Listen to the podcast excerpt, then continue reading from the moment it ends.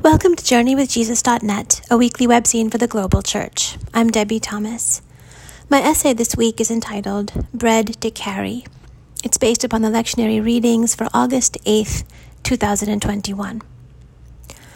When I was a little girl, my younger brother and I liked to organize trips.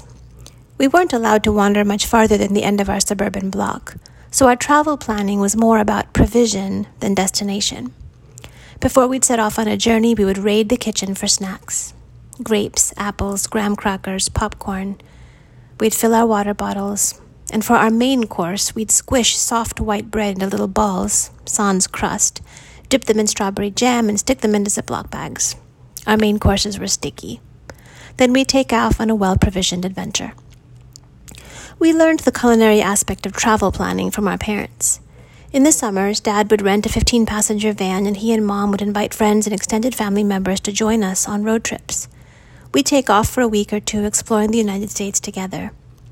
New York City, Niagara Falls, Washington, D.C., and Disney World are some of the places I remember visiting. What I remember more clearly than the destinations, though, is the food we ate along the way. Before each trip, my mother would hole up in her kitchen with a few of my aunts and prepare a spectacular assortment of snacks and meals for the road fried plantains and banana chips, rice flour based breads like appams and idlis, dosas stuffed with spicy potatoes, crispy Lenten patties called vadas, chicken biryani wrapped in single serving aluminum foil pockets, and sweet cardamom cake for dessert. These were the foods we carried, and they made up at least half the fun and the mess of each summer adventure. Sometimes we'd eat in the van, passing brown paper bags of banana chips and vadas back and forth between the rows of seats. Sometimes my father would pull over to a rest stop. My mother would spread a bed sheet out on the grass, and we'd feast by the highway. On none of those trips did it occur to my parents to buy takeout. Preparing, serving, and carrying our own foods, foods rich in cultural associations, family memories, and cherished scents and flavors, was a precious and essential part of our vacations. Of course, those journeys were leisurely ones, and the foods that accompanied them were consumed light-heartedly and with pleasure. But I remember other journeys too, and the foods they required. I remember the night my grandfather died suddenly and without warning, necessitating my mother's emergency flight back to India to attend his funeral. As mom mourned and cried and packed, my aunts streamed into our house to stuff warm Tupperware dishes into her carry on luggage. They wanted her to eat something, anything. They wanted her to feel nourished, even as she grieved. I remember the treacherous drives my father would sometimes make for work during icy Boston winters, and the flasks of strong coffee my mother always brewed for him before he left home to keep him alert behind the wheel. And I remember the huge pots of stew my parents brought to my house when I was recovering from childbirth, sore, hormonal, tired, and overwhelmed by my colicky newborn. To build your strength back up, my mother said each time she handed me a steaming bowl that insisted that I empty it. Motherhood is a long journey. You need to be strong. In this week's Old Testament reading, the prophet Elijah finds himself on a journey of his own, an arduous journey filled with peril and terror. We find him in the wilderness at the end of his strength, literally asking God to kill him so that he won't have to face the hardships of another day. The backdrop to this story is Elijah's dramatic and violent defeat of Baal's prophets in 1 Kings 18. In a mountaintop scene worthy of a blockbuster action film, Elijah calls down fire from heaven, decimating his opponents and proving to everyone present that Yahweh is the true God. But when the showdown is over, Elijah is not elated.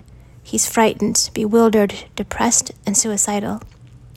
Perhaps, and here I'm conjuring, conjecturing, he's conflicted about the vast amounts of blood he has shed in the name of religion. Perhaps he's confused by his own exhaustion. Perhaps he fears that his own death is near. Which it might be. Queen Jezebel, incensed by Elijah's success, has issued a death warrant, forcing Elijah to flee for his life. We find him after many hours of running, as he finally collapses under a solitary broom tree prays for death, and falls asleep. What follows is one of the most gentle and tender passages in the Old Testament. Elijah awakens to the touch of an angel who says to him, Get up and eat. When Elijah looks around, he sees that the angel has prepared a cake baked on hot stones and a jar of water for him to eat and drink. Elijah, still sleepy and despondent, nibbles and sips, but not to the angel's satisfaction. She rouses him again, this time with these words Get up and eat, otherwise the journey will be too much for you.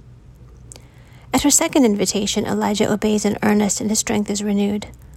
The lectionary goes on to note that the prophet perseveres in his journey after he eats the angel's cake. In fact, he's able to endure for 40 days and 40 nights on the nourishment of that one meal. Bread to carry. The angel feeds Elijah bread to carry.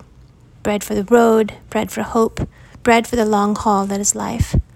Or, as writer Lauren Winner describes it, the bread that sustains oppressed people on their journey through dangerous terrain. There is much to love in this story. I love that the angel prepares Elijah's meal right in front of him as Elijah snores away, only rousing the prophet when breakfast is ready. I love that the cake is warm and fragrant from the hot stones. I love that it's cake. More importantly, I love that the angel is persistent in her efforts to pull Elijah out of his depression. She wakes him up twice and prods him until he eats the whole meal. I love that she touches him, communicating gentleness and empathy with her hands. Finally, I love that the angel never minimizes or dismisses the difficulties of Elijah's journey. She never says, Buck up, Elijah, your situation isn't so bad, or, You've survived the worst of it, I promise, it'll all be downhill from now on. Or, Once you eat what I've prepared for you, things will be smooth and easy. Or, What has happened to your faith? Your doubt is grieving God. No, she says, Eat.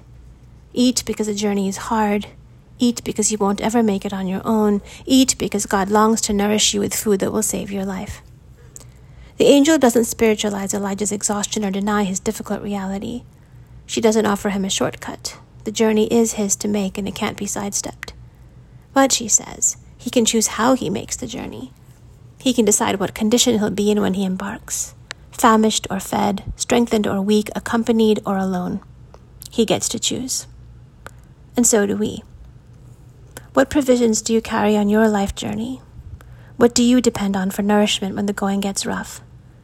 Do you recognize the angels God sends your way, their arms full of journeying bread? When they invite you to eat, do you accept their invitation?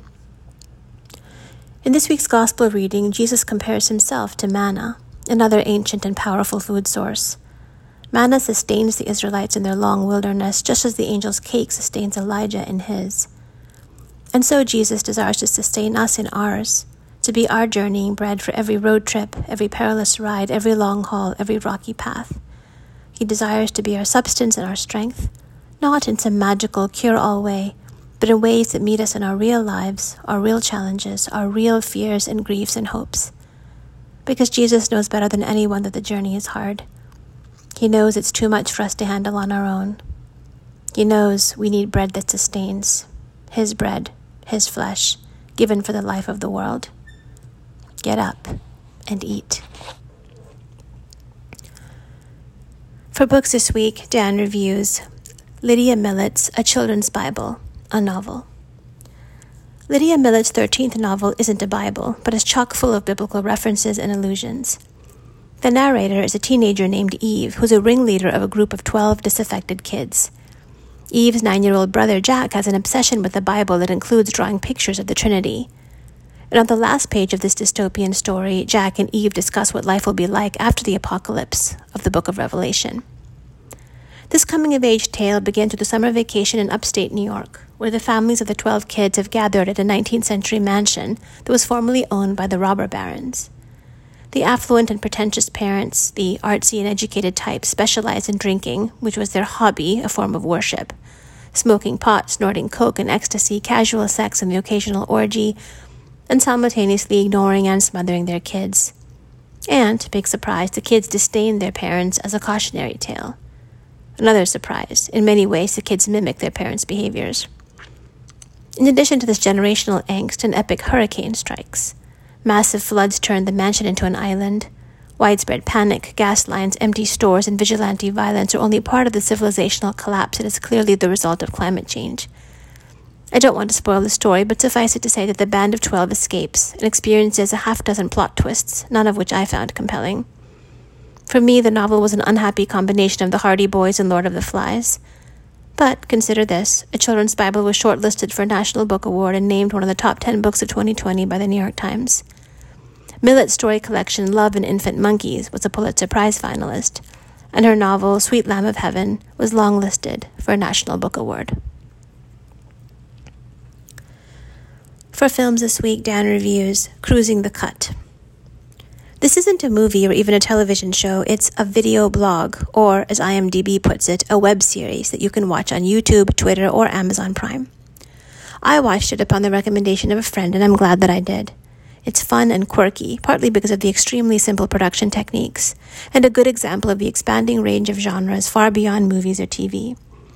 Back in 2015, the UK television news reporter David Johns was very unhappy with his personal and professional life.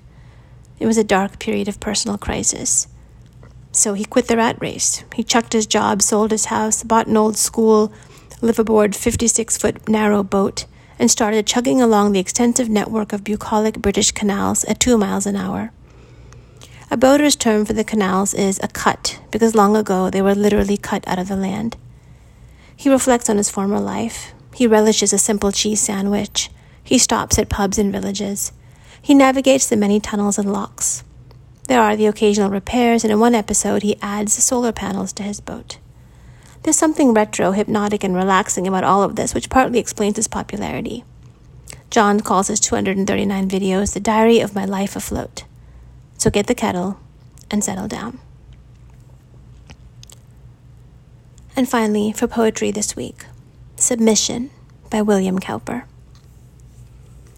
O Lord, my best desire fulfill, and help me to resign life, health, and comfort to thy will, and make thy pleasure mine.